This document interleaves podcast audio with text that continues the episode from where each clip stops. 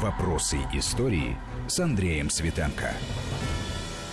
Сегодня мы поговорим о Николае II, но буквально день в день, 150-летие со дня рождения, в 1868 году это было. У нас сегодня в гостях Василий Жанович Цветков, профессор Московского государственного педагогического университета. Приветствую вас, Василий Жанович.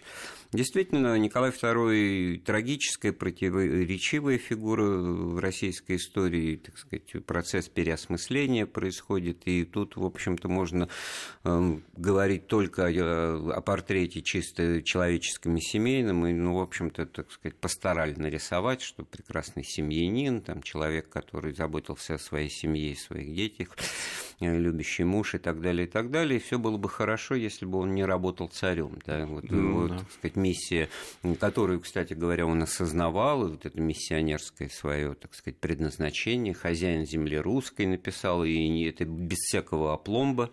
Без иронии, да. В графе «Род занятий», перепись населения, для тех, кто не в курсе, значит, было написано «Хозяин земли русской», и это было не авантажные, да. Вот давайте, как бы, может быть, из конца в начало. В этот день 100 лет назад, в 1918 году, уже когда под арестом он содержался в Ипатьевском доме в Екатеринбурге, он сделал такую запись в дневнике: «Дожил до 50 лет, даже самому странно». Вот как вы думаете, почему он такие вот... Странно, когда ты под арестом, может быть, последний год-полтора, но тут явно, так сказать, вся жизнь. Ну, вообще интересно, наверное, вот проследить вот в связи записи дневниковые, которые вот он делал и раньше, вот как раз в эту дату, в день рождения, 6 мая. Он, кстати, всегда писал в старом стиле, то есть, несмотря на то, что даже там поменялся стиль. Ну, это понятно совершенно, да. Что же ему слушать решение Совнаркома. Ну, это да, конечно. Вот первая запись, 1895 год, день рождения, очень интересная, 27 лет. И он пишет, что вот год назад все было по-другому. Вот было, ну, как бы смысл такой, что был такой трагический рубеж. А в чем здесь суть? Как раз в том, что он становится царем. Ну да, умирает его отец, да. И он становится царем. И как бы вот теперь уже он совершенно другой человек. Вот интересно. Дальше у него иногда даже вообще ничего не отмечается. Вот 6 мая он не отмечает то, что здесь как день рождения отмечает как-то, может быть, типа по-особенному. Нет, незаметно. А вот начиная где-то примерно с последних 5, так где-то 7, наверное, лет, перед отречением, и 17-й год, и 18-й тоже, естественно, вот как мы сейчас его как раз отметили здесь, у него в этих записях, наверное, можно почувствовать вот какую-то, ну, может быть, определенную отстраненность, что ли, да, вот от того, что вообще вот это какой-то рубеж жизни, да, и он не акцентирует на этом, он не рефлексирует по этому поводу, но отмечает вообще постоянно. Его дневники, особенно за последние 1,5 года, они изначально как бы интересны тем, что вот человек должен же свои чувства, эмоции в отношении, да, происходящего, а он как раз не изливает душу в дневниках. Он не изливает вот он педантичный, но за этим тоже, я процитирую, да-да-да. И за этим тоже что-то стоит, невысказанное вслух, вот в этой записи она... Погода стояла чудная, как на заказ. Это вот он после того, что самому странно, что до 50 дожил. В 11:30 батюшка отслужил молебен, что было очень хорошо. Прогулялся с Марией до обеда. Днем посидели 1,25 часа в саду, грелись на теплом солнце. Не получаем никаких известий от детей, начинаем сомневаться, выехали ли они из Тобольска. Да. Ну, тут, значит, просто надо быть в курсе, что только одна дочка Марии была с ними в тот момент вместе с Александром. Это уже Екатеринбург. Да. Остальные оставались еще в Тобольске из-за болезни, их, ну, в общем, временно разлучена была семья, да. Естественно, они хотели быть вместе. Но другое дело, что это все вот будет восхождением на Голгофу, спустя ровно 2 месяца, значит, трагическая развязка, убийство, расправа над всей, да, царской семьей, вроде бы воссоединенной. Но это уже финал, и вот начиная с ареста, с марта 1917 года, у него каждый день эти записи есть в дневнике, но кино, они вот на бытовые темы. Пообедали, поужинали, погуляли, рубили дрова, читали Конан Дойля, читал «Три мушкетёра», да. Там можно целую библиографию составить. Знаете, вот есть такая точка зрения, на мой взгляд, достаточно обоснованная, что вот по дневникам государя можно, например, проследить динамику погоды, изменения, как там было. Вот, например, то, что в мае 17 года выпал снег. Действительно, сейчас бы, наверное, уже редко кто бы об этом знал. А вот в дневнике он это зафиксировал. Но, тем не менее, вот, наверное, какое-то внутреннее напряжение все-таки вот эти записи выражают. Они немногословны, да. Здесь мы не можем вот увидеть какого-то портрета такого объемного. Но, с другой стороны, вот даже несколько слов написанных, они зачастую заменяют вот эти всякие многословные рассуждения. И в этом отношении как раз дневник, может быть, и более даже информативный, чем какая-то вот рефлексия. Если вот в начало пути его 23 года на царстве-то просидел Ходынка, да, собственно, кровавым-то его вот так вот и величали с самого начала из-за этого происшествия, ЧП, из-за массовой давки, там 1379 человек только по официальным данным погибло. Ну, вот надо ли доказывать, что это не по его, так сказать, приказу, что он здесь, в общем-то, ни при чем, но просто вот история спрашивает самых главных, да? И что он в тот день написал? Соответственно, это, кстати, мистическое совпадение, тоже в мае было, только 1896 года Ходынка. Приехали с Алекс, позавтракали, поехали с Алекс на Ходынку, там играл оркестр, и для, в кавычках, народного праздника, собственно, ничего не произошло. Ну, там тела уже к этому времени убрали, расчистили территорию, значит, он там поприсутствовал, что-то посмотрел и поехал дальше. Протокол не меняли, церемонии по случаю коронации были большие, разные, там был бал и все такое прочее. И вот эта запись может быть инкриминирована ему, как вот бесчувственное животное какое-то. Тут люди погибли, это надо все отменять. Нет, все продолжается. Нет, здесь надо просто учитывать вот конкретную ситуацию на Ходынке, когда действительно, местная власть поначалу, вроде бы как надеясь на то, что ее за это наградят, отметят, делает все возможное для того, чтобы просто не узнали вот об этой катастрофе, как говорится, концы в воду положить. А с другой стороны, потом-то уже ведь государь об этом узнает. И... Да потом это достаточно быстро, потому что давка-то случилась ранним утром. Но... И можно, кстати, рассказать и почему. Тут интересно, потому что, с одной стороны, о том, что такое Ходынка, как бы все знают, это мем, это образ, это, так сказать, название. А вот это сложение вот организационных просчетов, ошибок в прогнозах, безусловно, и неумение, так сказать, на ситуацию. Яркий очень, на мой взгляд, пример такой вот бюрократической административной показухи, которая должна была, может быть, вот как раз сыграть, как я уже сказал, на пользу тех чиновникам, которые организовывали это действо. И на самом деле вот она оборачивается как раз такой трагической стороной. Это было вот прямо напротив стадиона «Динамо», на той стороне Ленинградского шоссе, который если с центра, то будет по левую сторону. Там был плац Московского военного округа учебный.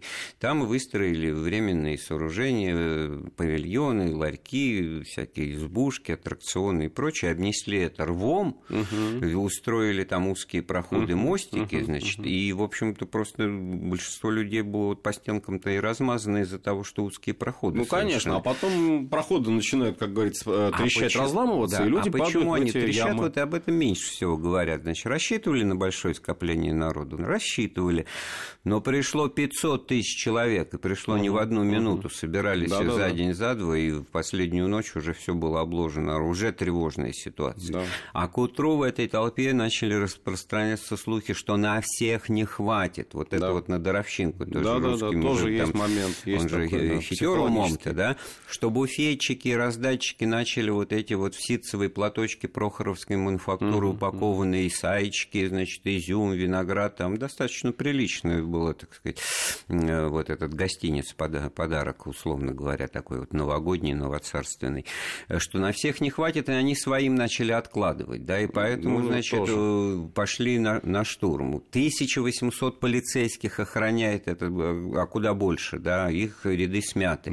И народ ошалевший, когда буфетчики видят эту толпу, приближающуюся к павильонам, понимают, что ни в какой спокойной, нормальной обстановке раздача этих подарков невозможна. Они начинают швырять, кидать, читать. Вот это самое страшное. Там возникает сутолока, давка, люди просто начинают растаптывать и себя, и все остальное. И даже не хотя этого, это просто доведение ситуации до паники. И еще тут была своя предыстория, потому что приехали полицейские чины главные из столицы, а столица-то Петербург.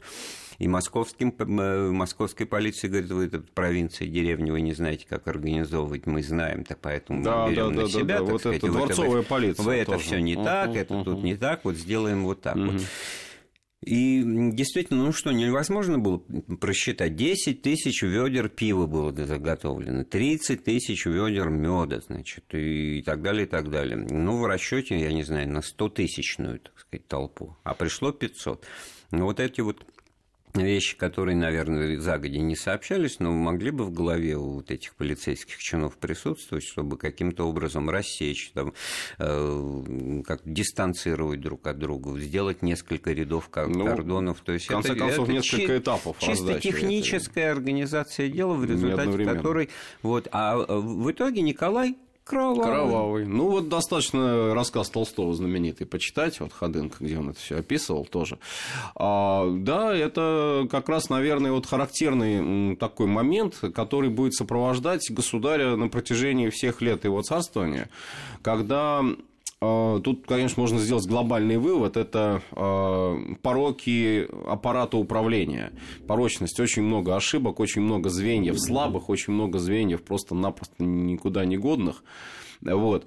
В управлении. И... Так он, наверное, для начала вот не хотел ничего и менять, потому что первые публичные выступления, тут слышатся необоснованные, ни на чем не основанные требования допустить земство к управлению. Так вот, не переживайте, ничего этого не будет. А вот очень хорошо как раз вот на этом тоже акцентировать внимание, потому что, смотрите, ведь вступление на престол – это не просто принятие власти, это прежде всего для Николая II, ставшего уже Николаем II, да, а не просто Николаем Александровичем Романовым, это прежде всего продолжение того курса, который был начат его отцом. И, собственно, завещание, такое вот гласное завещание Александра III, оно звучало именно в таком контексте. То есть, ты должен сохранить незыблемое самодержавие, ты должен сохранить незыблемый тот государственный порядок, который я охранял, и не допустить каких-то вот возможных. То есть там, начинает он потрясений. Ну, то, что как преемник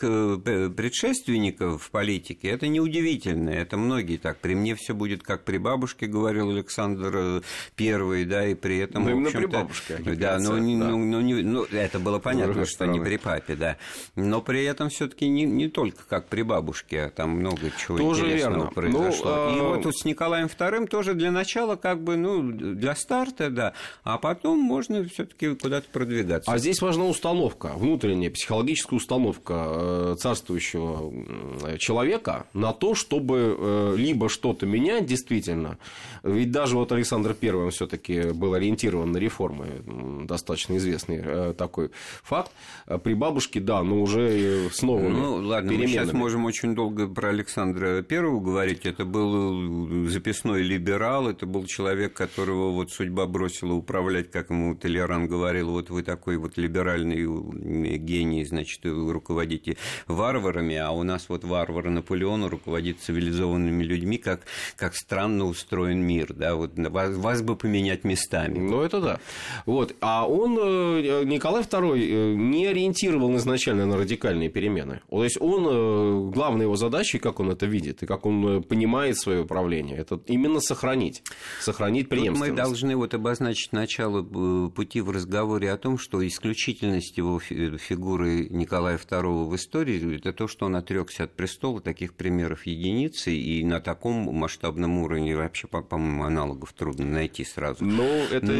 Да, и было бы добро бы странный человек типа Петра III, ничего не понимающий, так сказать, дурачок и так далее. Да. Или вот сумасброд, как Павел I, который тоже, в общем, вожжи власти не удержал в руках. Здесь своя миссия, свое предназначение, свое то, что хозяин земли русский, было совершенно четко осмысленно, был прям неуступчив и так далее, и так далее. И в результате вот такой вот неожиданный финал развязки. Между этими событиями, вступлением на престол и отречением от престола, ведь это огромная дистанция, дистанция огромного размера. И за это время действительно много произошло. Делаем паузу в разговоре, вернемся в студию через пару минут. Вопросы истории. Вопросы истории с Андреем Светенко. Мы продолжаем с профессором, доктором исторических наук Василием Цветковым вспоминать и говорить о Николае II. Сегодня исполняется 150 лет со дня рождения последнего русского императора. Вот вы, Василий Жанович, сказали, дистанция огромного размера, с чего начинал, чем закончил. Конечно, это совершенно несводимые, так сказать, вещи. Но вот что на протяжении этого пути прошло? Он все-таки вот в ту сторону сразу начал, так сказать, выруливать, или это какие-то непредусмотренные жизнью и обстоятельствам черные лебеди, как сейчас принято говорить, какие-то зигзаги? Да? Нет, конечно, здесь не стоит все сводить к каким-то неожиданностям, которые вдруг ни с того ни с сего там падают откуда-то, не знаю, с запада, там, с востока, с масонов, там, с темных сил, и вдруг революционных сил. Да, революционные силы. Революционные силы – это же внутренние, это же тоже, в общем-то, их нельзя отделять от России ни в коем случае. Кризисные явления, они, конечно, тоже были. И причем это оборотная сторона прогресса. Любой прогресс, а мы видим действительно экономический рост, мы видим экономическое достаточно быстрое такое развитие России.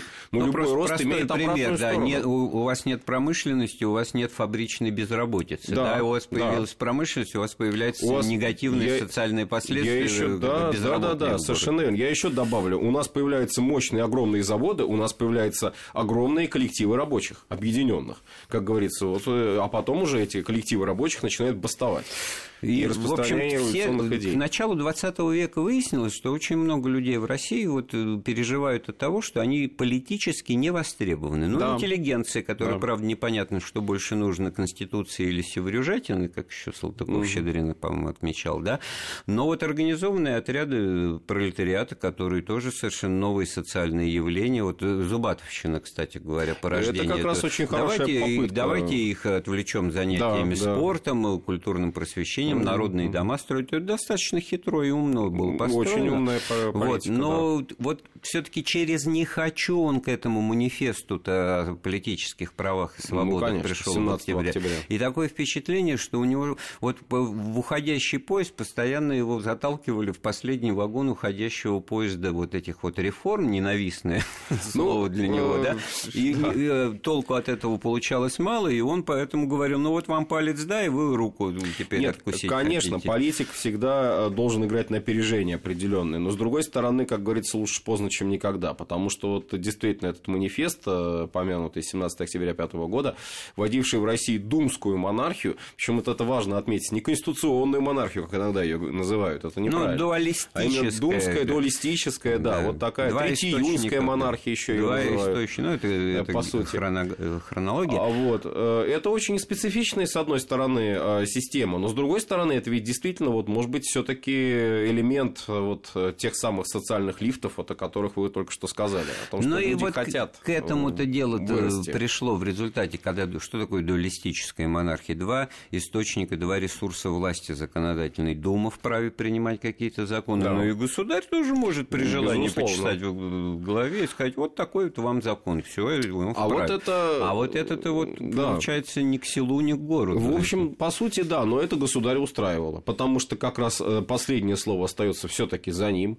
Принцип самодержавия все-таки с его точки зрения, как он его понимает, остается. Ну да, ответственное перед государем слово... правительство, собственно, да, да, главная, да, да, тема требований политических уже к 17 году назревшая и перезревшая, ответственное перед Думой правительства. Значит, что вы тут меняете? Но даже не ответственное, а хотя бы Министерство доверия, потому что первое, вот, на что, в принципе, ориентировалась вся такая достаточно лояльная и либеральная оппозиция, это просто хотя бы тех министров вот, сделать какую-то команду, единую, сплоченную команду, которая была бы нацелена на преобразование. Не было? При Столыпине, безусловно, здесь была лучшая ситуация, потому что все-таки, как бы там ни относиться к Петру Аркадьевичу, но вот его явно не хватало все-таки в 17-м году, вот таких, как Столыпин. Ну, так поэтому Багров-то стрелял в Киевском театре не в Николая II, который рядом сидел. Да, вот, представляете, да, вот да, это да, тоже да. Ситуация. Убивают премьер-министра, то есть самодержавие, государь, император, вот средоточие, вот источник власти. Если вы с ней боретесь, товарищи революционеры, так значит, кого вам надо ликвидировать? Циничное, ну, так сказать. Поворот... Нет, ликвидировать Петра Аркадьевича, потому что да. Вот они-то понимали, кто источник для них бед. Вот кому нужно 40 лет спокойного развития и подъема экономики. Не на него одного, наверное, все тоже нужно сводить, потому что вот сейчас это здесь можно легко уйти в такую точку зрения, что вот убили Столыпина и все, и конец. И, как говорится, вот выстрел Багрова вызвал чуть ли не 25 октября 17-го года. Я сейчас про другое. Я думаю, что немногие осознают картинку, так сказать, что и государь в этом зале театра в Киеве сидит, да. И если он власть, тогда, значит, вот, пожалуйста, мишень. А в первом ряду в портера вот какой-то там премьер-министр, которого государь в любой момент может снять и переназначить, да, а оказывается, он цель для террористов-то, революционеров. Столыпин олицетворял просто вот эту вот систему, достаточно молодую и энергичную, вот я бы не побоялся вот этого словосочетания, потому что что бояться Горемыкина, ну, что боятся там, я не знаю, в конце концов Голицына или там Штюрмера.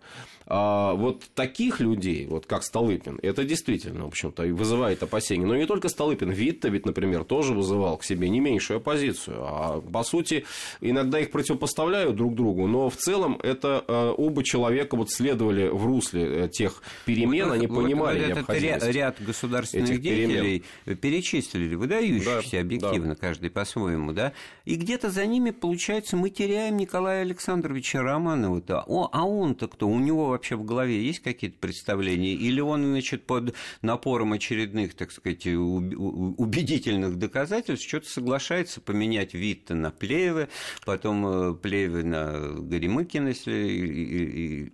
Ну, Каковцева, да. Еще. Вот. После и потом Столыпина. Да, и потом после Столыпина. А потом в какой-то момент Столыпина. Да. Вот. И здесь, я думаю, вот все-таки еще мы должны учитывать фактор монархии, монархического начала, потому что монарха не выбирают. Вот как бы там ни говорить, какой бы он там был, хороший или плохой, но он такой, какой есть. Это вы в данном случае о понимании легитимности власти в глазах, ну, всех наших соотечественников, да, живших в начале 20-го. Конечно, это надо... За этим стояли века, привычка, традиции, законы, представления о правильности, о легитимности, да. Поэтому какой бы там кровавый, как бы ни разрушали, не подтачивали революционеры, там, марксисты и прочее, этот, ну, подпиливали, но... Пока вот я вдруг подумал, что я не вижу Николая Александровича как хозяина земли русской в начале, вот, в первые 10 лет 20 века, кроме того, что вот начинаешь думать, а может быть, он действительно маленькая победоносная война решит вопросы с кризисом, которые в стране назревают, вот какие-то объективные, вот Япония подходящая, все логично, и совершенно неоправданно расчет какой-то на то, что мы победим, японцы оказались очень подготовлены, мотивированы, ну, и прочее. А для страны, которая все замешана на военной чести, доблести, офицерстве, значит, победах и успехах на фронтах, там, на суше и на море, это еще губительно вдвойне и втройне получается. Это да. Ну, вот тут-то как раз и важно иметь помощника. То есть человек, премьер в данном случае, второе лицо в государстве, по сути, который может и обязан как раз компенсировать, может быть, какие-то, вот опять же, в силу того, что здесь нет должной подготовки в каких-то экономических, там, финансовых вопросах у государя. Вот он должен компенсировать эти отсутствия. Да, я вот не помню, кто это сказал именно, но в данном случае неважно, что демократизм и глубина мышления политического деятеля заключаются не в том, что он за все сам берет, и всему знает, да, что да, да. А допускает вокруг себя, рядом, при себе и, так сказать, в качестве своих помощников десятков людей, которые в этом умнее, профессиональнее, да, дальновиднее, именно. И в этом его тогда, значит, потенциал-то и проявляется. Тем более, что вот я как раз развил вашу мысль о том, что сам-то государь был уверен до последних буквально дней своего правления в том, что он прекрасно разбирается в кадрах, и он лучше всего знает, какого министра назначить. И вот это вот, наверное, действительно такая, ну, ошибка, заблуждение, не знаю, трагическое, которое вот как раз и приводило. Надо будет вот остаток разговора, в том числе этому, посвятить, потому что в результате-то что получилось, что ближайшее окружение и какой-то серый кардинал, и тот, кто дергал за веревочки в последние годы правления Николая II, это был Гришка Распутин, и всем это было все понятно. А он, вот как прекрасно в фильме «Агония» показано, там Ромашин одним из первых сыграл вот именно такой вот образ, ну, да, хорошего семьянина, фотографа, там, и так далее, и так далее. Ему показывают скабрезные, значит, карикатуры, выходящие, значит, в публике, значит, по поводу Александра Фёдоровны и Распутина, а он говорит: какая пошлость.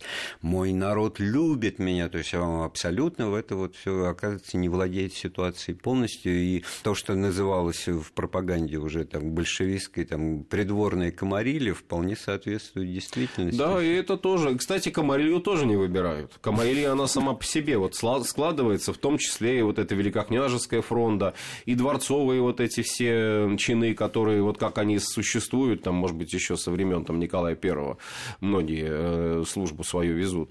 Ну, с одной стороны, конечно, это хорошо, потому что профессиональный уже такой чиновник, как говорится, корнями вросший в эту систему. А с другой стороны... продолжим разговор через пару минут. Вопросы истории. Вопросы истории с Андреем Светенко. Мы вновь в студии Вести FM, и это Андрей Светенко и доктор исторических наук Василий Цветков. С Василием Жановичем мы говорим о Николае II, 150 лет со дня рождения. 100 лет назад, в 18 году, он написал в дневнике: «Дожил до 50, даже странно».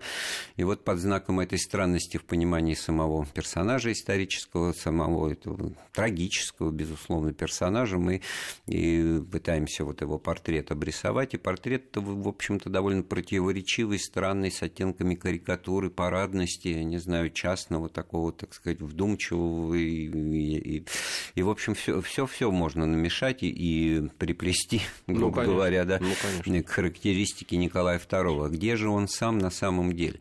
Вот если говорить через его, так сказать, ну, личную, частную жизнь, то никаких сомнений нет, редкий случай, не просто счастливый брак, а любовь и забота о детях. И если бы это была частная жизнь, то мы бы могли обсуждать, только сочувствуя тому, что вот неизлечимо больной ребенок, мальчик, гемофилия, значит, 4 прекрасных, красивых, интересных, озорных там и умненьких дочери, значит, и все вот так, папа, мама и 5 детей. Ну, хозяин земли русской. А вот с этим... Да, здесь все сложно. Ну, во-первых, все-таки я бы не отделял самого государя от той системы, от той ситуации, которая в стране сложилась, безусловно. Тут и внешние факторы тоже играли роль. В конце концов, не мы начали войну с Японией, и не на нас, не мы напали в Первую мировую войну. Да, но там же прекрасная фраза была, прекрасная, так сказать, в нейтральном контексте сказанная, что в Европе есть только один народ, достойный уважения, это сербы. И за сербов мы готовы кровь пролить. Да. Вот это была позиция чёткая, и поэтому в результате так все сложилось. Там какой-то Гаврило Принцип, эрцгерцог Фердинанд, бац, и мы, это тоже верно. Мы наступаем на Кенигсберг. Ну вот мы здесь видим еще одну черту характера государя. Это такая вот уверенность в правоте своих действий, и какая-то вот действительно, может быть, определенная, но это не фатализм, это не то, что вот я так решил, и вот так должно быть. А это своего рода, наверное, действительно вот у православного человека, государь, безусловно, был глубоко православным, глубоко верующим человеком. Абсолютно верно. Да. Это глубокая вера в Бога и глубокая вера в вот этот божественный промысел. И если России суждено быть, а он был в этом уверен, вот такой защитницей славян, в этом ее вот такое, наверное, действительно предназначение свыше, то она не имеет права от этого отказываться. И он, как государь, который руководит этой страной, он должен забрать у славян. Это то, что вот потом называется называлась принципиальной внешней политикой, то есть основанной на каких-то принципах, идеях, в данном случае нравственно-религиозных, духовных. Да, духовных, абсолютно. Конечно. И фатум-то все-таки здесь достаточно много, как мне кажется. Но самое главное, как под этим знаком объяснить отречение от престола. Вот тоже это вот абсолютно... Очень объяснимо. Я вот в свое время как-то вот не понимал, почему вдруг возникают иногда дискуссии о том, что вот он не имел права отречься, закона такого не было, да вот там подпись подделана и прочее. Да ничего такого сверхъестественного вот в этом поступке на самом деле нет. Потому что, опять же, если смотреть на это, как на его решение с точки зрения, вот, что он отрекается ради... победы в войне и ради благоденствия России. При этом он не ликвидирует монархию. Вот тоже это важно. Он ведь передает престол просто вот своему брату младшему. Ну, за сына отрекся хорошо, но потому что он тоже, в общем-то, считал, что как же жертвовать сыном больным в ситуации, когда неизвестно, доживет ли он действительно до совершеннолетия. Пусть будет брат. Вот, когда мы смотрим там на его слова в дневнике вот кругом измены и трусости обман, очень часто мы забываем следующую запись, которая была сделана уже после того, он узнал об отказе Михаила принять престол. Кто надоумил его написать такую гадость? Вот, Керенский руку жал, только ради бога не звоните жене, не спрашивайте ее согласия. Государь-то был уверен 100%. Он даже ему написал телеграмму, вот когда уже уезжал из Пскова до Могилева, ехал, и написал телеграмму, что прости, вот я вынужден теперь тебе передать престол, и обращается к нему как к Михаилу II, как ваше величество именно. Вот что получается в результате. В результате создался вакуум власти. В результате вот эта пауза, значит, продлилась полгода и закончилась тем, что власть, грубо говоря, лежала на асфальте, и большевики ее подобрали. И, вот именно. Сказать, потом уже как раз вот возвращаясь к тем дням, с которых мы начали беседу, это Тобольск, это Екатеринбург, вот последние места жизни государя. Там по свидетельству людей, которые с ним общались, в дневнике мы этого не увидим. Но многие говорили о том, что он сожалел о своем поступке, сожалел о своем решении. Особенно после Брестского мира, особенно после вот, октября 1917 года. Конечно, потому что все было сделано под знаком того, что раз вы, генералы, все уверяют, что армия, так сказать, победит только без меня, я не должен быть главнокомандующим, то да, хорошо. Именно так. Но... И это объясняет его поступок. Объясняет и последний приказ его по армии, прощальный приказ по армии, который тоже очень часто почему-то забывают. Считают, что раз он там вроде бы его там до солдат не довели, так его вроде и не было. На самом деле это действительно это его полностью им написанный текст. Искренний человек призывает повиноваться Временному правительству ради победы над врагом.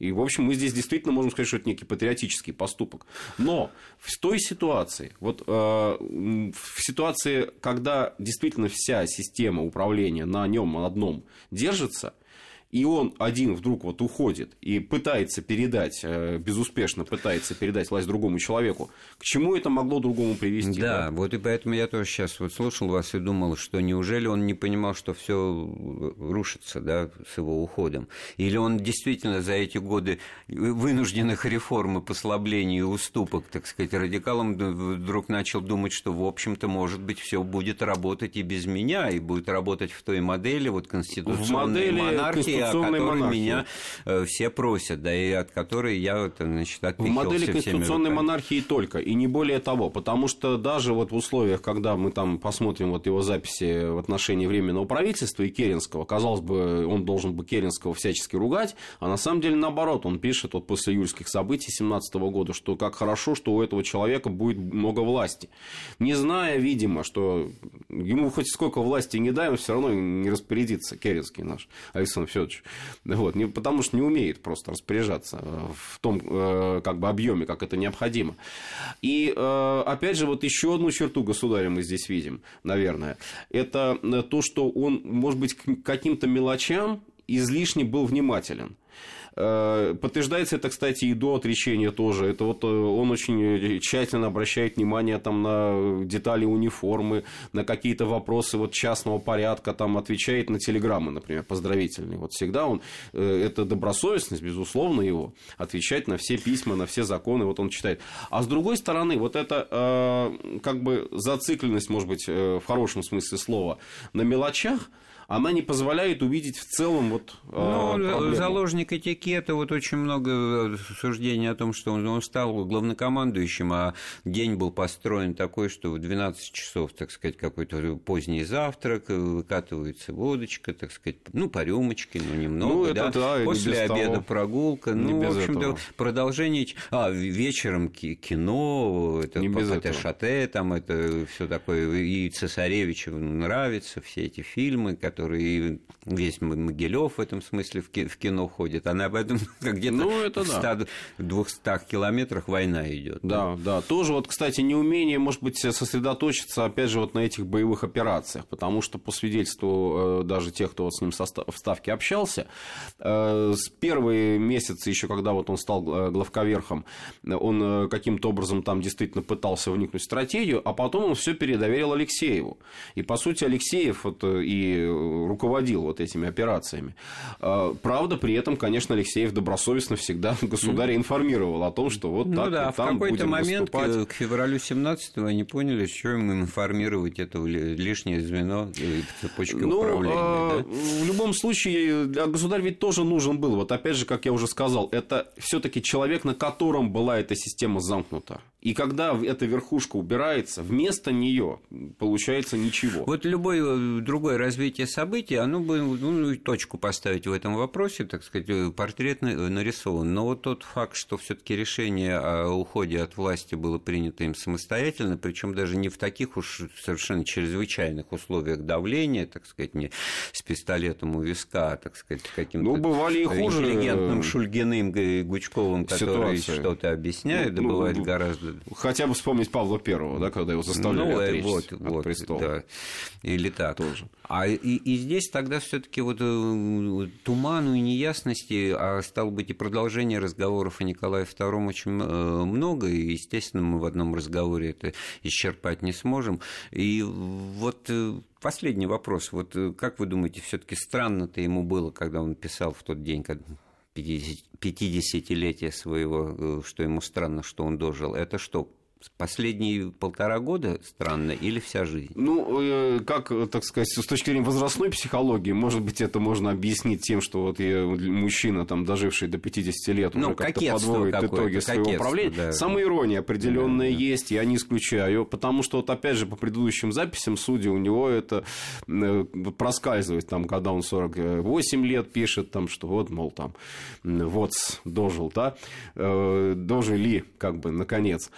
Но здесь, может быть, еще и другое. Вот, наверное, какое-то ощущение давивших на него проблем, которые с каждым годом, наверное, не исчезают, а остаются и, может быть, даже возрастают. Потому что вот ощущение креста власти, который он несет, психологическое вот это ощущение креста власти, которое он ощущает именно как свое восхождение на Голгофу, в том числе и свою даже возможную смерть, он подразумевает так, вот это начинает ощущаться буквально, видимо, но мысли о том, чтобы возглавить, перепропагандировать охрану, а там для этого основания были, его окружали люди, которые, значит, охраняли, которые поначалу-то ему симпатизировали, в общем, такой мысли в голове у него не было. Нет, здесь бы даже, наверное, это, может быть, и не получилось уже по чисто таким формальным причинам. А вот мне все-таки кажется, что здесь вот этот фатализм его и понятие рока сказывается. Есть, опять же, по этому поводу вот как раз интересная такая версия, что такое само